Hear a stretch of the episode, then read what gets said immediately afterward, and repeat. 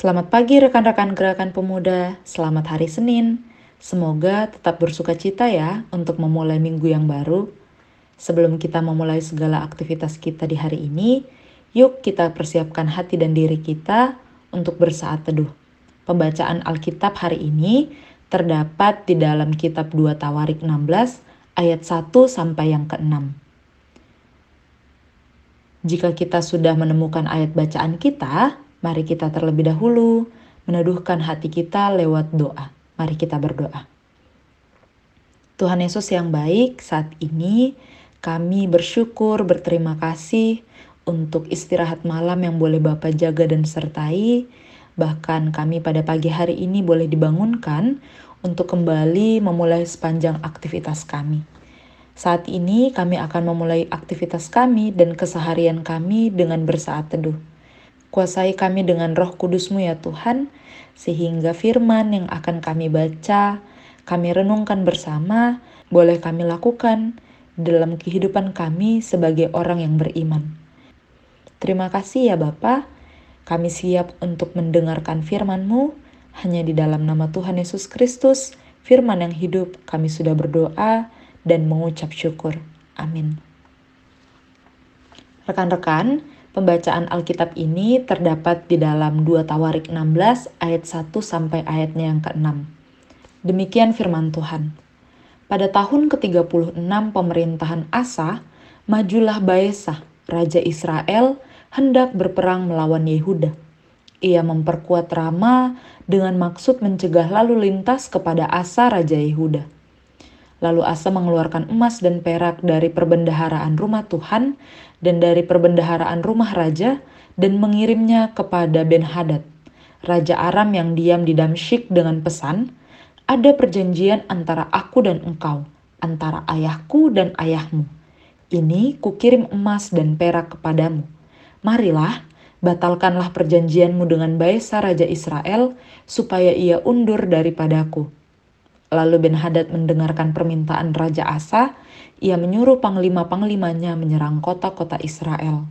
Dan mereka memukul kalah Ion dan Abel Maim dan segala tempat perbekalan kota-kota di Naftali. Segera sesudah Baesa mendengar hal itu, ia berhenti memperkuat Rama. Ia menghentikan usahanya itu.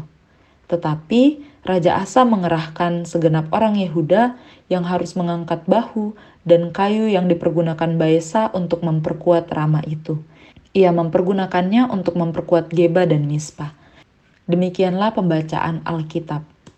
Rekan-rekan terkasih, judul daripada renungan kita hari ini adalah belajar berdiplomasi.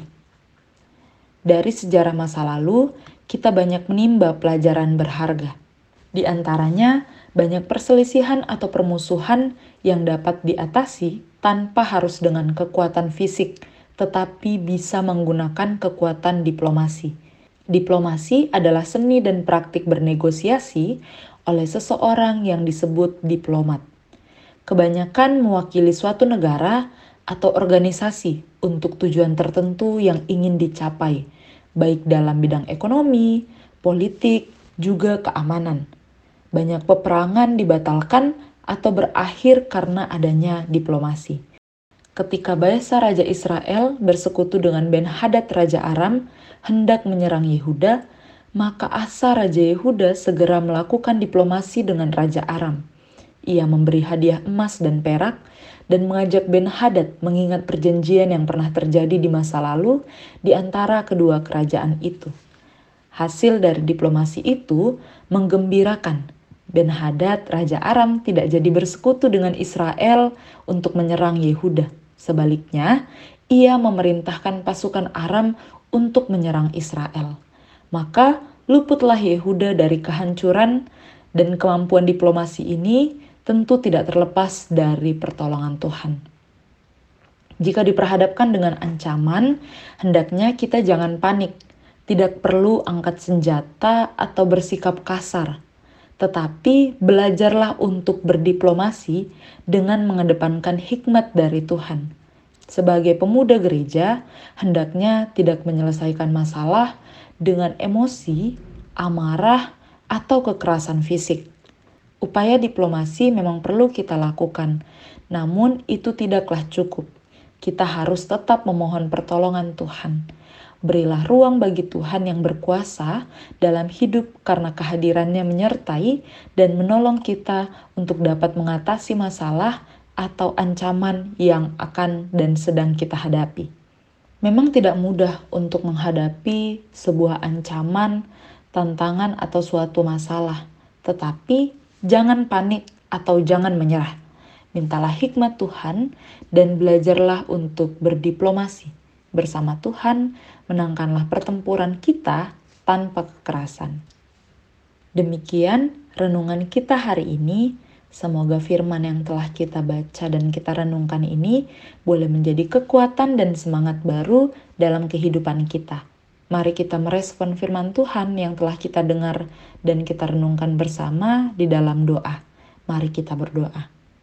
Tuhan Yesus yang baik, terima kasih untuk firman Tuhan yang boleh mengingatkan kami untuk jangan takut, jangan menyerah, jangan gugup, jangan khawatir ketika kami diperhadapkan dengan suatu masalah atau suatu tantangan yang mungkin kami alami ataupun yang akan kami alami.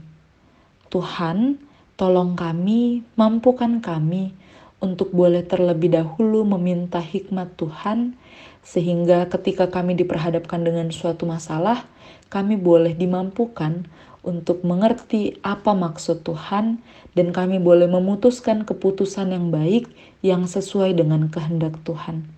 Kuasailah kehidupan kami ya Tuhan dengan rohmu yang kudus, dan mampukan kami untuk boleh menjadi pemuda-pemudi yang takut akan Tuhan, yang membawa terang Tuhan dan damai Tuhan dalam kehidupan kami setiap hari. Terima kasih ya Tuhan, berkati kami ketika kami boleh menjalani hari ini, kami yang berkuliah, kami yang bekerja, kami yang bersekolah, bahkan kehidupan dan kegiatan kami lainnya, kami mau serahkan dan pertaruhkan hanya di dalam nama Tuhan Yesus Kristus, kami sudah berdoa dan bersyukur. Amin.